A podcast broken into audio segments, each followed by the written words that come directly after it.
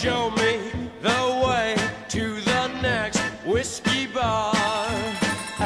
Hello, ladies and gentlemen, and welcome to Distilled Discussions, the foremost podcast destination for everything alcohol, particularly the magical elixir that is bourbon. We're going to do all kinds of alcohol, guys, throughout the series, throughout the podcast, I promise. Uh, but we are going to start off by focusing on a lot of the different bourbons um, that are widely circulated around the country and around the world. During today's show, we will be discussing everything Buffalo Trace. We'll go through the history of the distillery, current news, and of course, our personal favorite aspect of the show, the tastings. That's right. We have a couple. Uh, we have a couple options for Buffalo Trace. We're going to go through them uh, and tell you what we like about them, what we don't like necessarily, and uh, we'll compare them to other bourbons. And it, it's going to be a great time. But before we dive in to Buffalo Trace, let's introduce ourselves. I am jo- I am your co-host John Profit, and beside me is my friend Andy Kleshik. How you doing today, Andy? I'm doing great. I don't know about yourself. I am doing uh, fantastic. But you know what's actually going to make uh, both of our days a lot better? Uh, let's actually, I think pouring up a little bit of that Buffalo Trace would uh, Yeah. very much help us accomplish uh, a, a feeling of euphoria, or at least very much close to it. So uh, why don't you pour those drinks and um, uh, we'll, we'll get this party started. And don't worry, guys, we will be doing a, we're going to be drinking uh, alcohol throughout the entire recording, throughout the entire show. Um, but there will be a specific top period in the show, a specific section of the show, we will be specifically doing tastings. So we are going to, uh, we will, we will, don't worry, we will get to that. Andy, let's do a little cheers here, my friend. Cheers. That's right. Salute. Uh, oh, sorry about that, guys. Very excited about this show. Um, and actually, th- this is this was Andy's brainchild. So I want, we're, Andy and I are going to talk a little bit about ourselves quickly, very briefly, how we came up with the idea for the show, and then don't worry, guys, we will immediately, very quickly, as we as soon as we can, jump right into the Buffalo Trace and uh, everything that goes along with that. So Andy, tell them a little, quickly a little bit about yourself, whatever you want to say, and then uh, how you came up with the idea for this podcast. So, John and I, we used to work together a few years back. Um, so we really got to know each other, kind of working together, complaining about you know the old grind there. But uh, Yeah, we've, rec- we've recorded as, as our other axiom and other fans and followers and haters that will, will likely know that we've recorded, yeah, we've a recorded litany quite of a podcasts together. podcasts together. Yeah. Um, kind of, yeah, as John said, uh, recorded quite a few pod, just episodes on other Axiom podcasts. We've heard John's of, we've heard of both- ways. The, the John Prophet show, um, a lot of political stuff, a lot of pop cultural stuff. Yeah.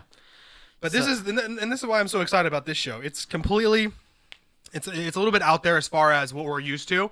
Very different. Um, it- it's nice to talk about something other than po- uh, politics and Game of Thrones. Yeah. I love politics and I love Game of Thrones. Um, and I do, you Well, know, one of those is ended, and one of those just infuriates everybody. exactly, No exactly. So it's nice to step back. It's like, hey, you know, I like alcohol. You like alcohol. Let's, Let's do talk sh- about it, yeah. When you said let's do a show about alcohol, I was like, sure, it sounds great to me. Yeah. So yeah, kind of as John said, this is something that both of us, I think, we really kind of connected over. Well, originally it was complaining about work, and then complaining, and then doing podcasts a bit together, but then kind of growing over a shared love of whiskey in general. And so this is something that we're being based in Cincinnati and so close to the Kentucky border here. The easiest one, the easiest just alcohol for us to get our hands on, and frankly, probably the cheapest one we can find outside of beer is bourbon. bourbon. Yes. So this was something that, And it's also just a delicious, amazing product. well, and that too, of course. I mean, But we are right there on the border. yeah, That Mason Dixon line's just a f- couple minutes away. Pretty much, yeah. So this was something that, as John said, was really my brainchild. I kind of, I've done a few of the, I've done a few distillery tours, uh, many of them on the actual bourbon trail, and this was something that. How many would you say you've been to? I think I've been to. I, combined, I want to say I've been to about eight or nine distilleries. Gotcha. Mm-hmm. In total for bourbon. And I know you have plans to go to, to additional ones as well. Yeah, so my my plan. As do I. yeah, I mean, of course, my my end goal complete the entire bourbon trail there. Of course. Uh, as is, I think anybody who is a lover of bourbon would say that's kind of a goal to actually go visit these distilleries. Yeah. So- you're so you're very much the uh, the connoisseur, if you will. I uh, Of us two, at least. of course, I, am I- the I- connoisseur. you're the mooch. That's right. As and, and I'm totally fine with that. Uh, you know, you bring the bourbon and I'll drink it and we'll we'll shoot the shit and have a good time. Yeah. You know, as my glass uh, here says, and as I uh, frequently tell people, I drink and I know things. But when it comes down to it. I really time, don't know that much about the- drinking you're not the other than yeah, exactly. I don't really know that. I do. I drink and I know You- things, you but I don't really enough for conversation. Right. Yeah, I drink and I know things. I, I know enough to talk about it, and I, I know what I like. Like I know what tastes good, and I know what gets me drunk. But besides that, I'm not. You know, I'm far from an expert. And of course, we're not Yeah. going to sit here and say you're a complete expert. We're, we're both No, going to become am- yeah, well more of us are versed. definitely do- far from Yeah. actual legitimate experts. Right, and we'll become far more versed during this process. This was one of the things we're excited about doing. It is we're going to learn a lot, as will all of you, and uh, we'll have we'll get drunk and have some fun in the process. But Yeah. you're definitely going to be more of the expert on this. Uh, so yeah, this is definitely your uh, your brainchild. And uh, but it was a great idea because, as I mentioned earlier, I'm always doing political stuff.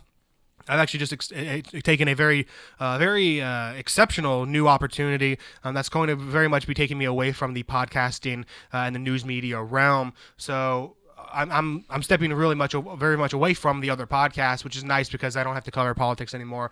Nice change of pace, but it's nice to also still be in the game somewhat on the side, recording podcasts, doing the bourbon thing, Yeah. uh, the distill discussions. So, uh, so I'm, you know, I think it's the best of both worlds, and I'm really excited about it. So, um, Yeah, it's something we just kind of out of the air decided to just do because we wanted to have fun with something and record it as a podcast. Right, So that was our that was our kind of main goal there. Have fun with you guys as the listeners and share kind of a collective walk down this path, trying all these different whiskeys and sharing them with you guys. I apologize in advance. I will be vaping throughout the show. Um, so if you hear Oh, that, you hear that, I do apologize. But again, uh, you know, it's better than smoking cigarettes or smoking a cigar or something like that. You know, so smoke cigar and excuse me, and bourbon would be great, um, but not as healthy. I don't think so. I do apologize, but it is a part of the experience. Uh, but I do want to give you a heads up on that. And I also want to let you guys know we will be doing multiple podcasts, or I should say, multiple uh, types of alcohols uh, as we go throughout the podcast. We're going Eventually. to focus very much on bourbon early on. Yeah, then that's maybe do some maybe do some scotch we're you, you know tequila we're, we we are going to expand we're going to do a lot of stuff but we're going to be very much focused on on, on the brown alcohols early on specifically Yeah. bourbon we will even probably venture to breweries and into to types of beer. We have all kinds of craft breweries in the cincinnati area so we're going to expand to Rhinegeist and things like that and MadTree and, and 50 west and what have you. Yeah, Uh, eventually, yeah, eventually, especially once all this COVID insanity passes, we'll try and get you guys some content directly from the people that make the products that we like to enjoy drinking. Absolutely. So yeah, we're not just going to do multiple types of alcohols, um, but we're also once the like Andy said the COVID stuff's sta- done with, or at least as somewhat least improved. Yeah, we're actually we're actually going to go to distilleries. We're going to go to breweries. We're going to go to all kinds of different locations. Do direct interviews with, like you said, like master distillers, people who run the businesses. Master head brewers. Exactly, things like that. So this is going to be, and we're going to eventually implement a, uh, a video portion of the show. So just want to kind of get you, give you a quick intro into Give you a bit of a teaser. into into Andy and into what we're going to be doing here in the future. So let's jump right in, Andy. But before we get into Buffalo uh, Trace specifically, why don't we talk a little bit a little bit about uh, bourbon in more general terms? Yeah, so with bourbon, uh, it's a category of whiskey, as most people probably know. Um, it is the first one. It's probably the foremost one, actually, at least that is a solely American product. It's something that actually the federal government has made a. I don't even remember the what they designate it as, but it's like a historical item for America, like a piece of Americana there, if you will. And it, as we were kind of talking, it's a style of whiskey that is solely American. Uh, there are several different American whiskeys, and bourbon is a type of whiskey, but not all whiskeys are bourbons. And and there's we'll go in depth at some later point in a more in depth podcast, but a lot of that comes down to the strict legal requirements the American government sits here and forces us to have, or forces the distilleries rather to have to follow in order to make it as a product, and their their own um, high standards that they have for the product. Because of course, at the end of the day, they want to make more money off of us patrons that want to buy it and drink it. So the main components of bourbon are going to be grain, water, yeast, the barrel, and age. And that's pretty much going to be any whiskey in general. But with bourbon, it has to be at least 51% corn, and the other three grains that they choose to use primarily for most bourbons will be barley in there, and in either wheat or rye. And of course, it has to be for all those who know their bourbons. It has to be aged in a new oak cask, charred oak cask. It can't be a repeat repeated uh, barrel that you're gonna uh, use and be still be able to call it a bourbon. And as soon as it touches, there's kind of a couple different phrases that you c- or different ways that you can call it a bourbon. So to be able to call it a bourbon, it has to be like we said, made in America in a new oak cask, charred oak cask, and it has to be aged in that barrel. So by technicality, if you age it or much distill it the way distillers are supposed to distill it, as soon as you put it in the bottle, if you were to put it in there for five seconds and pull it out, you could technically call it a bourbon. Hmm. At least to my understanding of it. But to call it a Kentucky straight bourbon, at least, or an American straight bourbon, it has to be aged in that barrel for at least two years. And Buffalo Trace is Kentucky straight bourbon whiskey. Yeah. Which means it's in there for two years, right? Yeah. So that that's a fairly easy, distinct way of being able to tell that it's at least a two-year-old product. And most most bourbons will meet that straight Kentucky bourbon label, and that they've been aged at least two plus years. So that is more or less what bourbon is. There's a bit more, as I said, we can go into on what it makes it really bourbon, but we'll go into that at some later time in more in depth in a separate episode. Now, also to be considered bourbon, it does have to be distilled and manufactured in the state of Kentucky, correct? Not technically. Hmm. So that that actually is a common myth or belief of people that it has to be only aged like whole process has to be done in Kentucky. And while the majority of bourbon actually is made in Kentucky because along the Kentucky River, I think it's a Kentucky River at least, they have lots of limestone deposits that make the water great for the actual distillation process and actually making great bourbons. It can technically be made anywhere in America. Mm-hmm. So it seems like that, yes, bourbon can be made anywhere in America, but it cannot be actually labeled bourbon specific like, explicitly unless it's made in the state of Kentucky. So, for example, Jack Daniel's Sour Mash Whiskey is made in Tennessee, obviously. Well, that's- number seven. that- so it's that- technically, they say it's technically bourbon, but It- because it's not no. produced there, it doesn't That count. well, that's t- Jack Daniel's is actually a Tennessee whiskey, which is a different style of American whiskey. Hmm.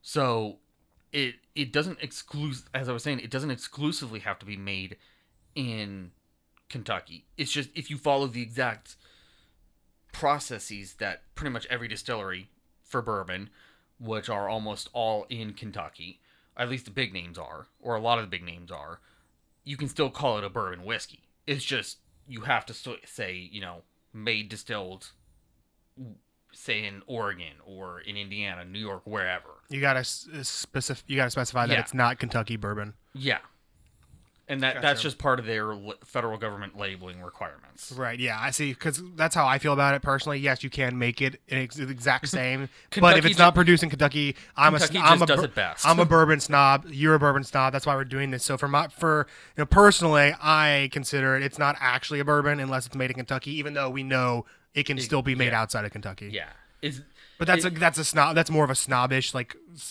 viewpoint. But you know that's what we're here for. In Yeah. some, in some ways. But you know, and everyone's personal preference. If you want to have your your bourbon made in Brooklyn, New York, go for it. Like that's for it, on yeah. you. But we're gonna stick with the ones in Kentucky most likely. At Yeah. least throughout this this show, I would assume we would do that. yeah, those will be the easiest ones for us to find. Right.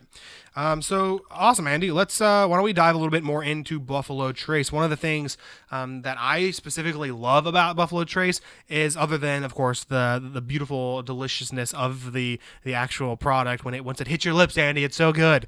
Uh, but I, I really love how old the distillery is, um, and you know, Yeah. it's actually uh, the records out to this point indicate that Buffalo Trace, at least um, you know, was now the site of the Buffalo Trace distillery. Um, they started distilling there in 1775 before the United States of America yeah. was even founded. Yeah, so there is um yeah, and so that's pretty much correct. I mean, what well, what is now the Buffalo Trace Distillery? Distilling occurred on that site. Even though the distillery wasn't made built during that time, sometime around 17 I've seen it be anywhere between 1773 1775 around mid 1770s there. So they started distilling during that time, but really the first actual like physical barrel houses everything like the actual buildings were in the early 1800s. And so this is kind Around, of it looks like around 1812. yeah, around 1812. And this is kind of a point of contention for them because they like to claim that they're the um they're actually the oldest di- continuously operating distillery in America because Right. of that. But records and Guinness Guinness World Record people have certified the buildings that Maker's, Makers Mark are using. are actually in Right. Yeah. are the con- longest continuously operating, or at least the oldest actual physical distillery. Yeah, but So it's it's kind of a point of contention. which is funny because yes, the company, yeah, Buffalo Trace, the company that owns them, they definitely claim that their distillery is the oldest continuously operating distillery in the United States. Yeah. But like you said, a lot of experts, Guinness Book of World Records, they recognize the facilities where Maker's Mark are, are, are being produced, which of course is another great bourbon that we will Yeah. eventually. We'll we'll uh, get be to that one at some point. Yeah, the uh, uh, looks like in in you know when it look the company when it was first, it, it kind of ch- changed hands a l- slightly a little bit Yeah, early had on. Um, quite a few re- very notorious master distillers. They've had a lot of very famous names go through there, Mm-hmm. and they've had a lot of different um, distillery name changes actually. right. So originally it was the Old Fire Copper Distillery, Right, and back- still see that late the OFC label across at least all their ware, warehouse aging warehouses. Gotcha. Back when uh, it was purchased by Edmund H. Taylor. Yeah. Um, And I believe, uh, correct me if I'm, I'm wrong, isn't Old Fire Copper, isn't that a brand of one of their, isn't that one of their bourbons they sell? I I'm pretty sure that actually I have not seen it on shelves here in the Cincinnati, Northern Kentucky area, but I believe it either was or still is one of their brands. Okay, yeah, If anybody can find that for us, we would love to see it And taste it, taste it, course. if you can find it. I'm actually not, now, now that I mentioned it, I'm actually not seeing it on your list of brands here. Yeah, I don't which think we'll it- cover more extensively later on. Yeah, I don't think uh, it. To my knowledge, it's not a a bourbon that they're actively marketing right now. Right, but then Taylor. Taylor sold the distillery uh, eight years later to George T. Stagg, along with the old Oscar uh, Pepper Distillery, and uh, you know, and that's again another change of hands. So the, the, the distillery has kind of bounced back and forth. But Stagg Jr., uh, George T. Stagg, like those are actual. I know for a fact those are brands that they are Yeah. selling. So the, the yeah, a lot of these, and that's exactly what you'll see is a lot of the brands that they're either exclusively making themselves, or making with in combination with like former owners of the distillery and the brand, or in partnership with other people. You'll notice a lot of them are very very famous brands and or named after former master distillers at Buffalo Trace. And so the the distillery what actually so their actual distillery name Buffalo Trace was I want to say around the 1990s or early 2000s they actually named it Buffalo Trace. And Wasn't, wasn't it 1999? I, I want to say around 1999 because that's when they came actually came out with their flagship Buffalo Trace bourbon. Right. Um, because of course they were, as we said, they were distilling well before this, but they really didn't have the name. Like they had the name, but they really didn't have a product that the name bore. Yeah, I love um, how uh, kind of revolutionary and visionary uh, this brand was. Buffalo Trace, one of the first, uh, you know, started, you know, started to, brew, or not technically what we now know to be Buffalo Trace, but on the same site, people connected to what eventually became the company. They started off before the country was even, uh, you know, was even America. America, exactly before it was even founded. They were one of the, you know, one of the very earliest distillers in the entire country. Uh, lots of, uh, of course, changing hands, but then they there were other aspects of them that they're very revolutionary. Were the taste, which we're going to talk about Yeah, a little bit later, we'll- we'll and uh, when Stagg uh, became the controlling, you know, he had the controlling share of the company. He was actually he put in uh, he installed a system, uh, I should say, a steam heating uh, system in the storage warehouse, which was actually the, which was actually Yeah, the first they were- climate controlled yeah, the warehouse for aging whiskey in the nation. Yeah, that is To my knowledge, at least, Right. they were the first people to do that. Exactly, that's a huge advancement in, in the uh, production and distill of and distillation of whiskey and and an, bourbon. yeah, and an, another big thing for them too, of course, is as any if anybody's been there, this is something they definitely love to hype up, is that they're on the National Register of Historic Places Mm-hmm. and it's a National Historic Landmark. The actual distillery is. And a few years so I want to say in the sometime in the 1800s at least part of the distillery did burn down due to a fire. And a few years back, they act when they were actually doing some renovations on the distillery.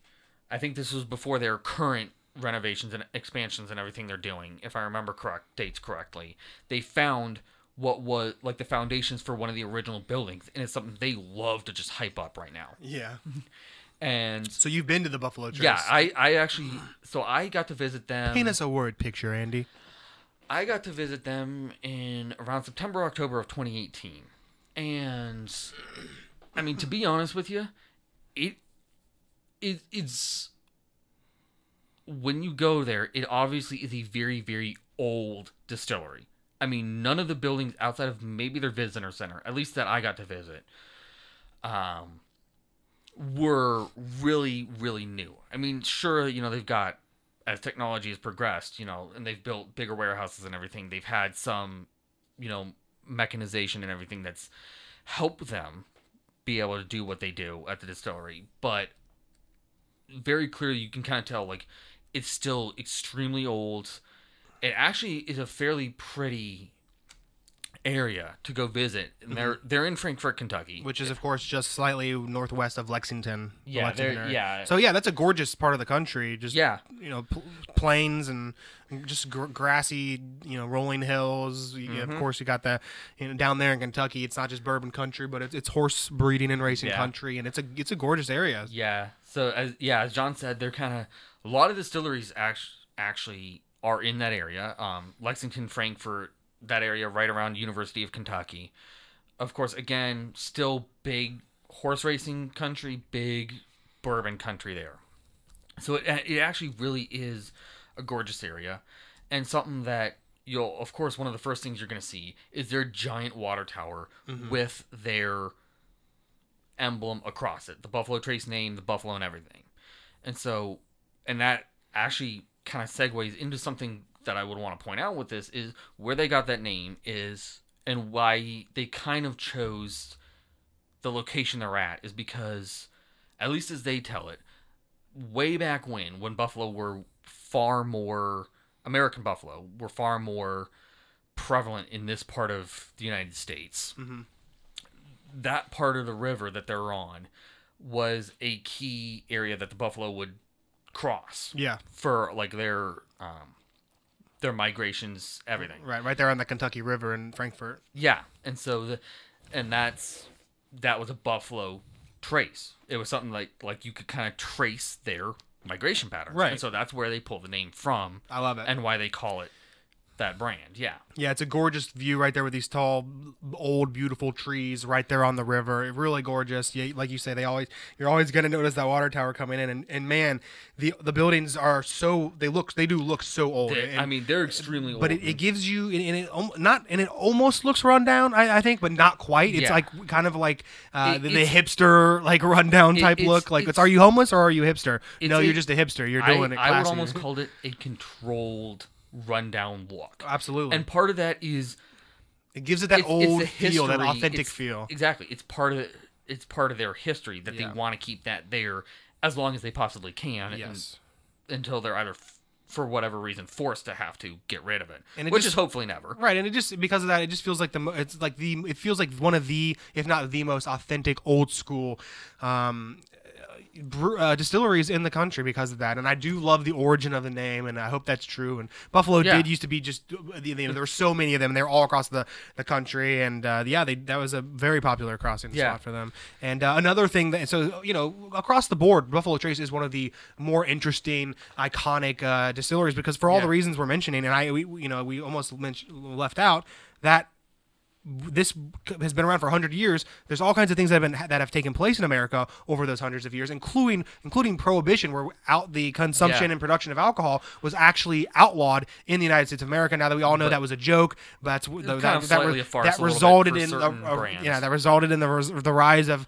uh, organized crime and you know alcohol Little- consumption never really slowed down and production actually sped up And and if you knew the right people, yeah, it never Right. really slowed down. but, But, actually Trace, Puff- yeah exactly they were so interesting. Couple different facts about them. I like to point out about this going forward here. They were one of the very few, at least bourbon distilleries that were allowed to continue continuously, as we were saying previously. yeah They continuously operated legally Well, yeah, legally. Right. And Well, how, other- well, how can you do that during Prohibition? Well, they got a license from the government to quote unquote make bourbon for medicinal purposes. amen Now, anybody that really knows it, I think it was 30 milliliters a week per person that you could get it. If I remember, 30 milliliters I, if I remember the math correctly, It on ain't shit, son. I need more than that. Um, so of course, a lot of people they would just go to their doctors, and there's something else about bourbon I find hilarious is that people would just go to their doctors complaining of any odd ailment, even if they didn't necessarily have it. They complain I'm dehydrated. I toeache, need whiskey. dehydrated, toothache, headache. Oh, just write you a prescription for bourbon. Go get bourbon. It They is a painkiller. Yeah, I mean, of sorts. In a sense. of sorts. Might not be the best one, but it's a painkiller. of Definitely sorts. not the best way to use it. Um, and it was just so prevalent that people would abuse that the system that way that They would still even do it for their kids. People wanted alcohol, and it's Yeah. funny you mentioned. It's funny you mentioned it, and it's funny that that's actually a thing that happened because, right, we we're, we're obviously dealing. You know, I don't want to get into it really at all, but, uh, but we're dealing with COVID right now, and one of the things they they deemed essential was liquor stores because Mm-hmm. people need their alcohol for medicinal purposes. Of course, that's why they're that's why they're essential. That's why they're required. But Yeah. I get it. People who and distilleries could kind of still slightly shift Right. what they were doing peop, to make hand sanitizers and things like that. Right. The people who, yeah, and many places did do that. Many uh, alcohol companies did make uh, start making hand sanitizers. And shout out to the people, the companies nice enough to use their facilities and their uh, production lines to do that. Uh, it was it's interesting because, and there are people who there are people who if they you know they're drinking heavily and they've done been doing that for a regular time, you know, a long period of time. If they were suddenly did not have access to alcohol, there would be. Uh, physical effects that could that could harm them. And you could actually see people who are hardcore alcoholic completely dependent on alcohol they could even die if, if uh, it was deemed non uh, essential and it closed down. And of course that's not exactly what they were doing in back in the good old was- days back in the, the during prohibition back in the 20s but Yeah. they there were of course people i mean people still wanted alcohol and they were going to make sure people got it. And it's and it's it's funny because with the, the whole medicinal thing that's exactly what uh, many states have been doing with marijuana for de- uh, decades now. California at least a couple decades yeah now. california legalized uh, medical a while ago and it was you know and, and they took a very long time actually surprisingly to legalize recreationally and but it was the same kind of setup where it's like oh i have you know i was in a skateboarding accident i have nerve damage in my knee wink wink or you know like i have anxiety or i have a headache i get migraines you know whatever it might be and they just tell their doctors that their doctors give them a note and it's really kind of a you know unspoken uh, agreement where we the doctor is giving out this this this script even though for medical weed even though this person really doesn't need it they just want it and the same thing was going on uh, you know 100 years ago so i think it's really Yeah. cool and again i think them being one of the few companies to remain open during prohibition just shows yet again how historic they are how iconic they are and how uh, you know how much of a leader they have been in this industry for hundreds of years Yeah, exactly. and it looks like right now the production capacity of Buffalo Trace is estimated at about two, uh, 2.6 million gallons About uh, 10 per, million per liters. year. Yeah, 10 million liters. That's insane. I mean, yeah, I mean that that's yeah, and that that's what their estimated yearly average is. Now, right now, something that's going on with them, for anybody that knows, as I was kind of alluding to earlier, they're going through a little bit of a shortage right now, and they're having to do a lot of state allotments because right now they're going through an expansion. They're doing a lot more expansion. It's about 1.2 billion dollars between them and their parent company Sazerac which is also something they one of their products that they make, uh, Sazerac and Sazerac Rye. But they're doing about 1.2 billion dollars to update their bottling halls, add some more warehouses, aging warehouses. I think add some more mash mash tunners and actual distillation tanks and everything to their facility to be able to really ramp up a lot more production beyond that. About a, So- it was about a about a two hundred million dollar capital investment for expansion uh, Yeah. that took place that started started underway back in 2016. Yeah, it's about 200 million then, originally from Buffalo Trace, and then Sazerac I think did the other billion if billion dollars of it That's a huge update everything. that's a huge vote of confidence. Yeah, so they're exactly, and there's about three to four years into that now, doing that, and they've they've really been, from what I've seen, and when I even visited in 2018, they've been doing a lot of it. It's going along well so far, from what I've been able to see. That's great. So, you know, if you can't find it on the shows right now, don't worry, it's coming up it's coming back. there's there is a very good reason. They're not intentionally trying to limit their bourbons to make them very very elusive. Yeah. It's because they are just expanding their capacity to market to everybody. Right. And the demand is just so high, it just goes really quick. Of course, Joe Rogan constantly talking about it on his podcast doesn't help out. yeah, of course, you know, like He the loves biggest his buff- podcast naming right. podcast. He loves his Buffalo. Trace. Yeah, he's always talking about that shit. He loves it, and I can't say I blame him at all. Um, and it's and Buffalo Trace isn't just a powerhouse; it's not a knockout.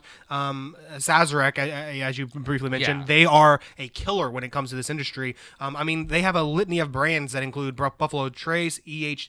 Taylor, George T. Stagg, Stagg Jr., Benchmark, Old Taylor, um, Sa- the Sazerac and the Sazerac Rye that you previously mentioned, W. L. Weller, Blanton's. And these are Van Winkle, Old Rip Van Winkle, Pappy For- Van Winkle. I mean, they're yeah, crushing it. For the record, these are all ones that are actually made on Buffalo Trace's grounds. Right. These are not necessarily Sazeracs. These are everything that Buffalo Trace distills either by themselves. Does Sazerac own all those brands? I thought they I- were. Are they not the have to- parent company of these? I, I mean, I guess technically you could argue, well, they own them, but Buffalo Trace is the one that actually distills them and owns the brand. gotcha. So it, it's kind of trickle down by association, I guess, if you will.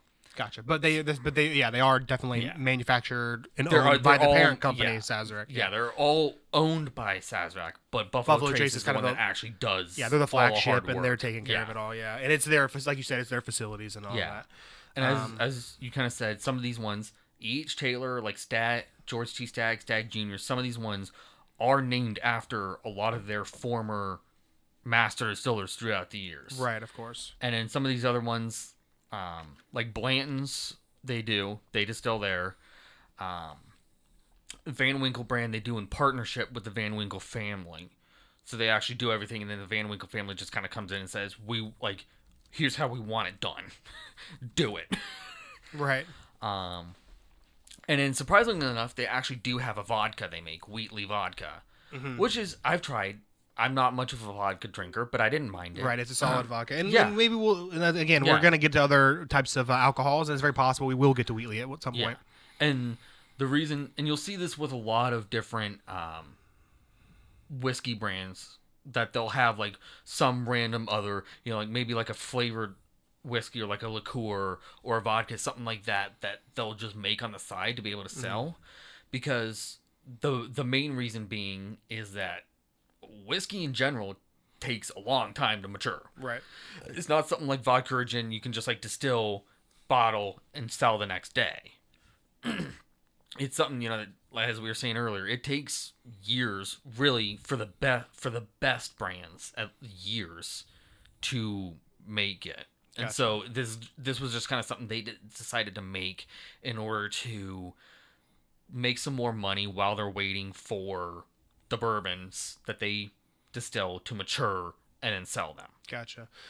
Cool. All right, Andy. I think uh, we've ta- we've done everything that we need to, except for the best part of the Best show. part of the show, the yeah. tasting. So we're gonna actually we're gonna taste uh, with you guys two types of the uh, Buffalo Trace brands. Andy, why don't you pour me just a smidge of the regular Buffalo Trace? We'll yeah. start with so that here's one. here's what we'll start off with first is we're starting off with their regular just Buffalo Trace that they make and distill. Yeah. Um, like we said, at some point we might do more of their brands in various other episodes, but we wanted to start off since this is kind of their flagship that they're most commonly selling. We wanted to start off with this. So, guys, this is the part of the episode where you, if you haven't already, I mean, assuming you should be drinking from this whole thing, but if you haven't, or, or you're you're down to, to, to the the bottoms of your glass, pour yourself another drink, or pour yourself a drink of the Buffalo Trace, and uh, take a step with us. Yeah.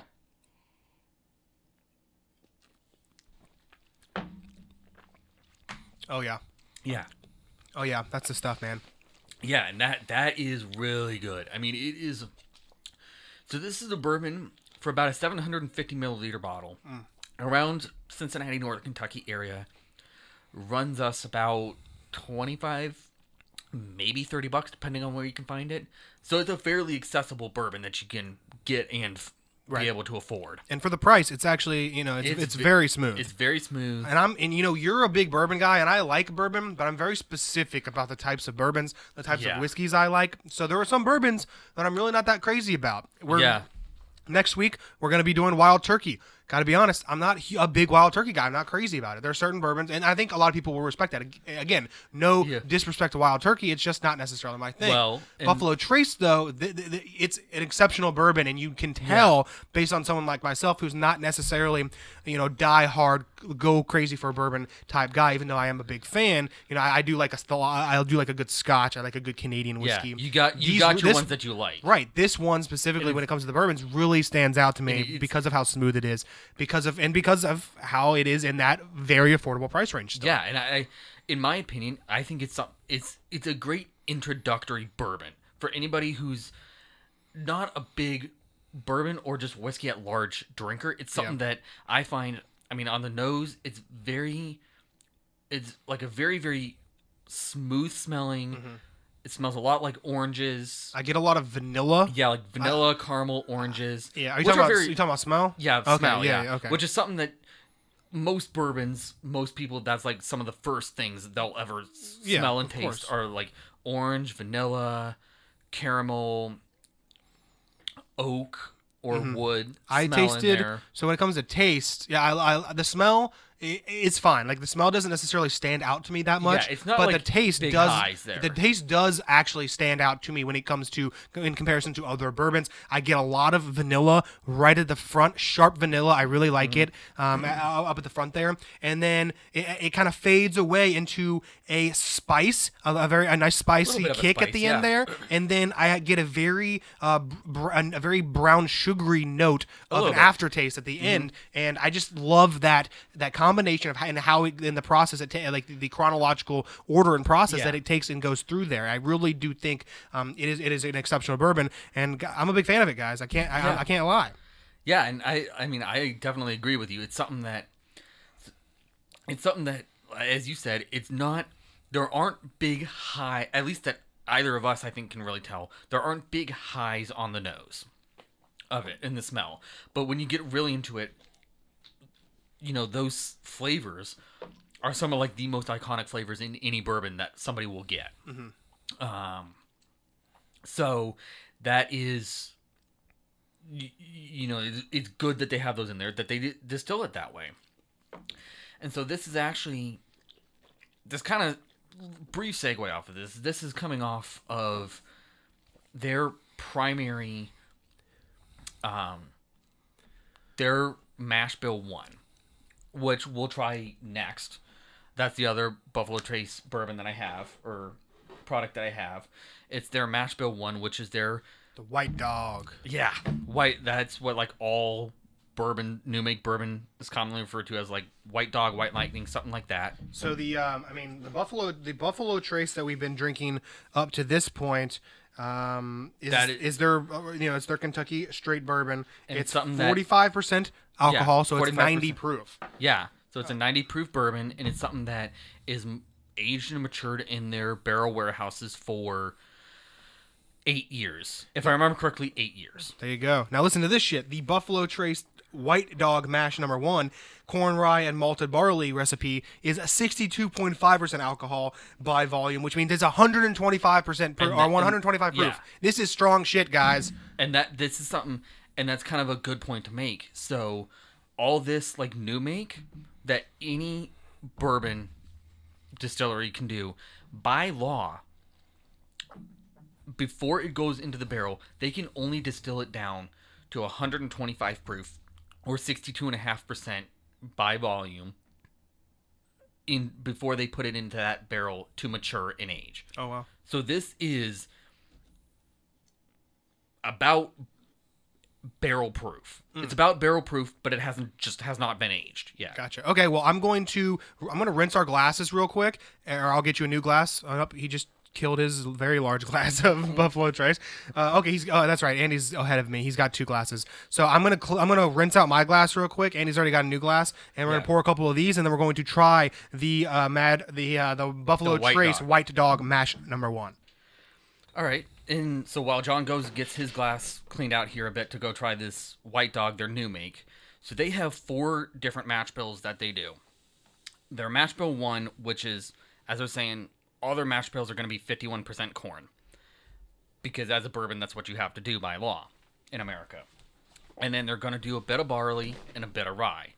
Their mash bill two, same recipe, it's just going to be a little bit more rye, like a couple percentage points more rye than their mash bill one. And then they have their wheated, which is I think what they use f- for their Weller and or the I know for sure their Van Winkle bourbons that they do is, is the wheated.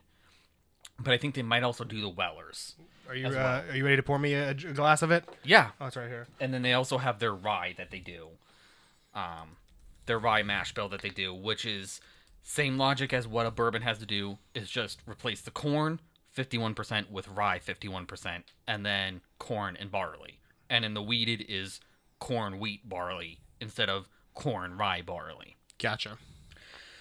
all right so i'm gonna pour john up a little bit here Looks like it's uh, speculated to be 75% corn, 10% rye, 15% barley. and that's what most most bourbon brands that I can find and that I've been on a tour with, they'll do 75 70 to 80% corn. And that's And realistically. I gotta I gotta admit, I'm not a big fan of the the smell. It comes at you It hard. yeah, it it really kind I mean, And this is gonna clock in about twenty dollars a bottle. It's looking like. Oh, no, sorry, that's for three seventy five milliliters. it, I don't know yeah, why they're listing so that for, number.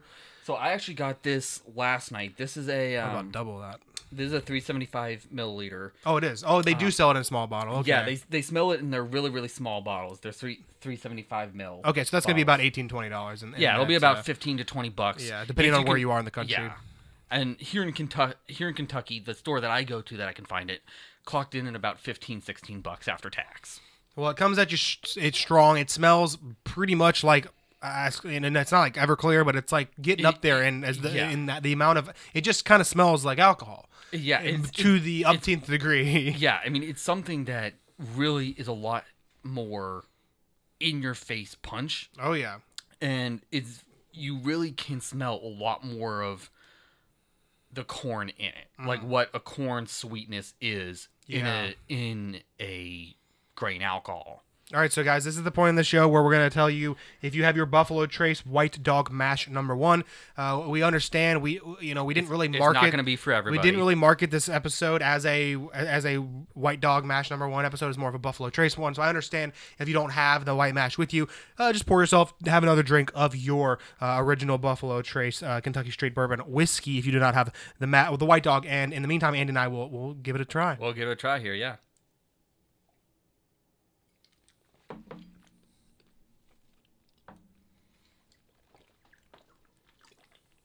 Hooey. That really does something to you. You can really, I mean, you can really, Oh, buddy. yeah, you can taste the corn in it. It's something that It's, it's, it's, um, not for the faint of heart. I will tell you that. No, it's absolutely not. As I can see, you're uh, you're struggling over here a little bit. kind Don't I'm worry. Kind of go, I'm kind of going through the shot burps a little bit with it. I didn't shoot it because it's not something that, in my opinion, at 62.5% alcohol, you probably shouldn't want to shoot, or else you'll be, you'll have major coughing fits and probably try to regurgitate it. Yeah, I'm not in college anymore. I'm not shooting, you know, 125 proof Yeah. whiskey. yeah, so I definitely would not advise to do that. So it didn't. The, the- again, the uh, it, I think it's actually a little different with this one. I think the the taste, or I should say, the smell was very sharp, very yeah, sharp, it's a very sharp and um, smell, a little bit mu- more muted, but still corn sweet. and I wasn't a fan at all, of all the smell. I'm gonna be honest. Yeah, no, And again, it's not, for my everybody. it's not my favorite uh, bourbon, uh, the white the, the white dog, but based off of the smell versus the taste, I was actually pleasantly surprised. And, and Yeah. with it being, I honestly, it's very strong and it's not super smooth because of how strong it is. But for the strength that we're, we're dealing with here, I'm actually It- pretty it's a- impressed with how smooth it a- was. It's a lot smoother than most. There's just alcohols that are above sixty Yeah. percent. Again, like the smell, very sharp at the very front. Uh, I think of the of the taste, almost no aftertaste, in my opinion. Yeah, it was kind of like very quick hit, hit on the nose. Very me, sharp, sweet, like very, attack very, right very at sharp, the beginning. sweet, and then kind of dies off. Oh yeah, very very quickly. And there's a little uh, I'm- I can't even place it. There's a little after that sharpness. There's a Like little acetone or- yeah. There's a little something there where it holds for a second and then it fa- it, it Fades just off. fades immediately, like drops drops off. Yeah. Um, which I think is pretty nice. I you know I'm a, I'm a person who I can get kind of grossed out by aftertastes depending on what, What they're like. about, yeah. Exactly. So I'm someone who um, I would rather have one that just drops off and there's really no aftertaste at all versus one where um, you know it's something I'm really not a big fan of. So Yeah, and the reason I wanted to bring this kind of on this was a last minute decision for us to do. Yeah. And but the reason I wanted to bring this on was to show since both this and their the flagship actual Buffalo Trace are the same mash bill, at least as far as they can find, they're the same mash bill. What I kind of wanted to go on and show is how much the barrel and the actual aging can have an effect on that whiskey, on that bourbon. Absolutely. Like how much just sitting there in a barrel for eight years in Kentucky heat in a warehouse really just affects that whiskey. Yeah, I just want to say, uh, especially with the Buffalo Trace uh, Kentucky Straight Bourbon, I just think at w- at at this price point, at this taste, we're talking about the iconic It's nature. very tough to beat. Yeah, the iconic nature of this distillery, the authentic feel of it, and just everything that they've accomplished over the over the centuries. It really is. It's tough to beat, and um, you know that's all I have to say about it. All right, Andy, do you have any final thoughts on Buffalo Trace, and we'll wrap this one up. Um, I think I would say if you can find it right now, I definitely try and get a a bottle of it while you can. It might not be cheap right now, but definitely try and do it. And Drink responsibly, Drink have fun, and listen to Distill Discussions. yeah, and as I like to say, the best type of whi- the best whiskey that you'll ever drink is whiskey that you like to drink the way you like to drink it. Exactly. All right, guys. Thank you so much for listening to the show. We really do appreciate it. We'd also appreciate your uh, your support, your continued support, and especially on this first episode getting launched. We really do need it. We'd so love make to get some opinions too and some ratings. Absolutely. So make sure you look up Distilled Discussions. We're available on Apple Podcast, Google Podcast, uh, Stitcher, Spotify, SoundCloud. Go to all Pretty those much everywhere you can yeah, find a anywhere, yeah, anywhere you get your podcast, go to those po- those podcast platforms, subscribe, um, like us, leave a review, uh, whether it's positive or negative, you know, or it's in the middle. We want your genuine feedback. Yeah, um, and, and we appreciate that. Again, we're first episode, just getting getting our legs, um, but we, we, you know, we want your support. We appreciate your support, and if you do support us and help us out, we're going to continue to uh, have fun uh, hangouts, and we're, we're going to drink all kinds of uh, alcohol here, and we're going to go to distilleries and breweries around the world. So give you some good content. exactly video, audio, all of it. So we really hope that uh, you know you, you you know you can be a part of that with us. All right, guys. Thanks again for listening to the show. Have a great rest of your week, and don't worry, America. We'll be here to drink with you next week.